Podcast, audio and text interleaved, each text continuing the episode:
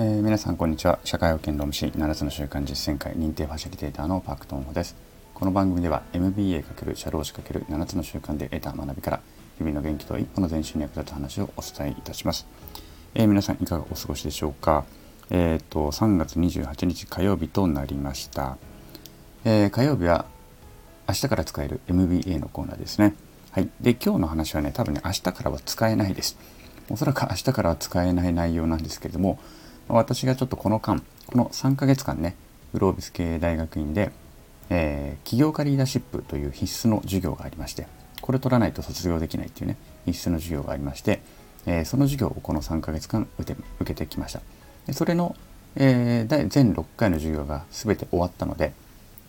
まあ、振り返りといいますかね、その授業を受けて今後私がどういうふうにあの生かしていこうかっていうところをねちょっと微暴録的にお話をしたいと思います。なのであまりあの明日から使えるとかあのちょっとね誰聞いている方のための話ではちょっとないかもしれないので申し訳ないんですけれどもその辺はちょっと割り引いてもしお聞きになってくださるのであればお聞きになっていただければなというふうに思います。えっとですね起業家リーダーシップというのはいろんなまあえっとこれまでのその人類の歴史上、まあ、特にま日本の大学なので日本の人が多いんですけれども、まあ、そういうその偉業を成し遂げたと言われるような方ビジネスパーソンを題材に挙げてでそこから何を学ぶのかということを、ま、ずっとねディスカッションしていく授業であります。で、まあ、グロービスそういうねちょっと志系なんて言われるような、あのー、自分自身がどういうふうにこれからビジネスパーソンとして、まあ、リーダーとしてですねリーダーシップを発揮していくのかということをよくあのディスカッションする機会がむちゃくちゃ多いんですね。それのまあある意味では集大成的な授業として位置づけられているものです。で私は、まあ、まだ来年1年ねもう1年残ることにしたのでまだ来年でもよかったんですけれどもやっぱり同期のね同期の同じあの、まあ、同期生ねと一緒に最後受けたかったのであのこのタイミングで受けたということです。でどういう人が題材としてねケースとして上がってくるのかというとうんと一回このスタンド FM でもね2回ほど振り返りという形であの喋ったことあるんですけれども探検家のアーネストアーネストだっけな？シャクルトンね。アーネスト・シャクルトンだって言ったかな？ちょっと待ってくださいね。こういうのをね忘れちゃうんですよね。あそうアーネスト・シャクルトンね。イギリスの、えー、探検家。南極大陸ですね。南極探検隊を率いた人とか、えー、南アフリカのネルソン・マンデラ氏であったりとかあと日本の、うん、起業家でいうと、まあ、松下幸之助とかですね、えー、という人が出てくると。でまあなんかちょっと歴史的なところで言ってうんと武士道とかね代表的に日本人なんていうこのな結構昔の本ではあるんですけれどもそういうそういう書籍から何か学ぶなんてこともあったりとかもしました。でそれからえっと誰がいたかな？あとはえー、まあ堀学長ね。あのグロービスの堀学長とか。で、えー、国連の難民高等弁務官の高等弁務官ですね。に就かれた、えー、尾形貞子さんとかですね、えー、とかのが題材となってここから何を学ぶのかなんてことをやっていったわけです。でまあいろいろね、えーとまあ、考えることもあったし、まあ、ちょっとねモヤモヤすることもたくさんあったんですけれどもうんとまあ最後にプレゼンをするんですね。自分がこれから自分の任務って何なのかとか自分の志は何なのかみたいなところを最後プレゼンするんですけれども、まあ、その具体的な内容はねちょっとここではあの割愛するとして、えー、自分のそのまあ任務というものを考えた時にこれから私が取り組んでいこうとすることを、まあ、最後ねちょっとここで微暴録で微暴録的にお話をしておこうと思っております。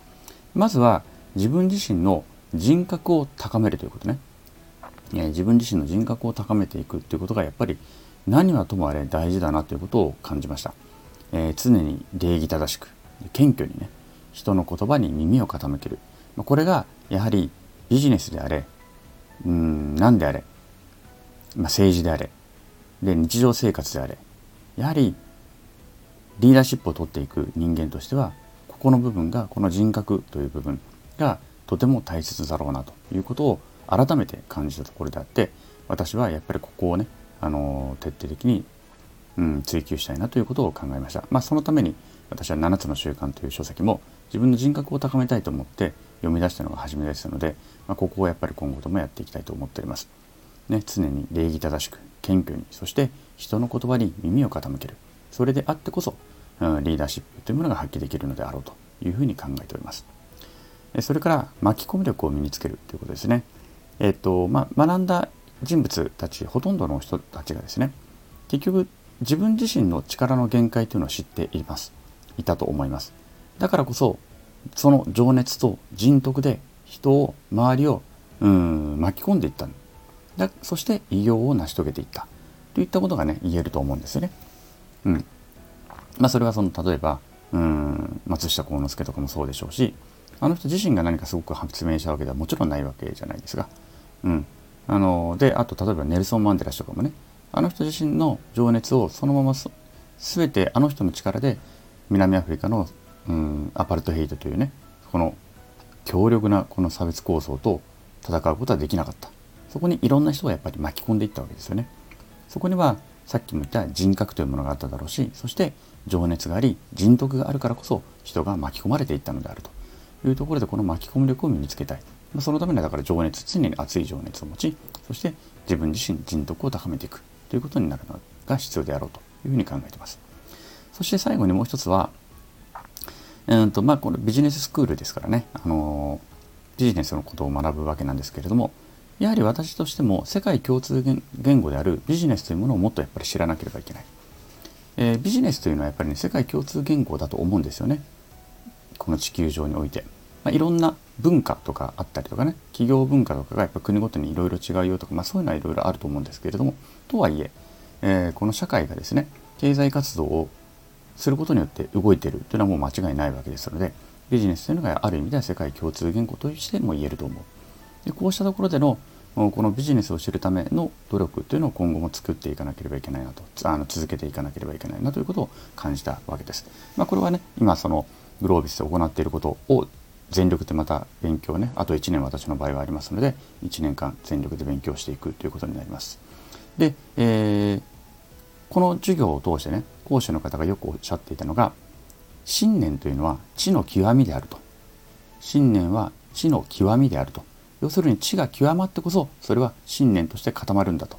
いうことだと思うんですけれども。この信念、まあ、知の極みというものを追求することによって自分自身が持っている信念志というものをより強固なものにしていくということが必要なのかなというふうに考えております。なので、まあ、とにかく私としてはあと1年。まずはそこを、ね、一生懸命やりたいなというふうに思っております。で最後に、まあ、これがね全部、まあ、全体的なあの3つなんですけども何するって言われたらこの以上3つなんですね。うんと人格高める巻き込み力を身につけるそして世界の共通言語のビジネスを知るというこの3つを今後任務遂行私の志とか人生における任務、まあ、ミッションですねを遂行するために、えー、まあ、あの取り組んでいきたいということです。で最後にもう一個大きいところで言うとまとめて言うと自分の運命とか宿命とかを使命に変えるんだということ使命とするのだということかな。うん、というところをねしっかりと、まあ、そこから逃げずに生きていきたいということを考えることができました。えーと、これはですね、まあ、いろんな人がいたんですけれどもあの例えば私で言うと在日朝鮮人の3世としてこのように生まれたでここから背を向けるということも実はできるんですね。そっちの方が楽かもしれない。あの正直マイノリティとして生きていくのであればそこから背を向けてマジョリティ側に入った方が絶対楽なんですね。しかし自分自身がうんそこでそのような生を受けたというこの運命から背を向けて生きるのではなくてそことしっかりと向き合いそこから出てくる課題をちゃんと使命としていく。ということが自分の生まれてきた意味なのではないのかなというふうに考えるわけです。でこれは出てきてこれまでねその起業家リーダーシップという授業で出てきた人物たちも皆そうだったんですね。いろんな苦しいところに苦しいあの最初からお金持ちの家で生まれたっていう人はあまりいない。うん、あのまあ、何人かね、えー、もともと家もねあの裕福だったみたいな家も確かにあるのはあるんですけれども多くの人たちが苦労して生活をしてきた。でもともとある程度安定した家に生まれたという人たちもあるところではやっぱり苦しい場面に置かれるわけですね。あの頑張れば頑張るほど苦しいところにやっぱり推薦されていくわけじゃないですか。おしこのね持ち上げられていくしよりあの壁高い壁にぶち当たっていくとでそうしたところででもそこから逃げずにそれを自分のね運命とか宿命とか感じてそれを自分の使命へとまあ何て言うのかな昇華させるというのかな、うん、っていうようなところをみんなそのようにして捉えて目の前にある困難であったりとか自分の使命を果たしていったのだなと、まあ、困難を克服して使命を果たしていったのだろうなと。いうことを考え感じました。なので自分自身が生まれた意義とかね意味とか、えー、そうしたところから逃げない。逃げずにそれを使命とする、まあ、ここをね常にあの思っていく必要があるなというふうに感じているところであります。で今壁っていう言葉を使っていたんですけれども、まあ、これはなんか堀学長がねそれをねあのこういうふうにおっしゃっていたんですけれども壁なんじゃなくて階段なんだとそれは壁ではなくて階段だからその階段を乗り登れば一歩上にちゃんと必ず行けるんだっていうねこんな考え方をしていく、まあ、こうしたところもねやっぱりまあ確かにそういう考え方を持っていくと今後とも自分の中でねこの壁に見えるようなものが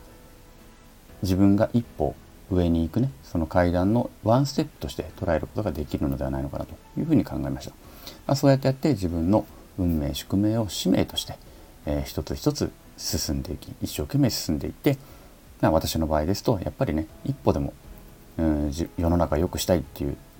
一つでもいい世の中にして子供にそれを遺産として渡してあげたいという思いが常に自分の中でのミッションとしてありますので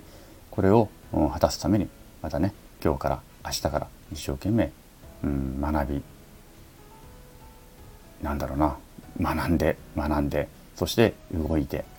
ね、えー、いきたいなというふうに考えている次第であります。はい。ということでですね、ちょっとかなり取り留めのないお話になってしまいましたし、あまりあの皆さんのお役に立つようなお話ではなかったかもしれませんですけれども、一応自分の、ね、未暴録としては、えー、そのように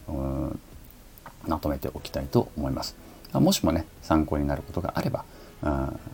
よかったかなというふうに思います。はい。ということで、今日もお聴きくださりありがとうございました。今日の放送が面白かったり、ためになった人は、いいねをしてくれたり、コメントやレターなんかもくれると嬉しいです。えー、昨日より今日、今日より明日、一日一歩ずつでも前進し、みんなでより良い世界を作っていきましょう。それでは今日はこの辺で、さようなら。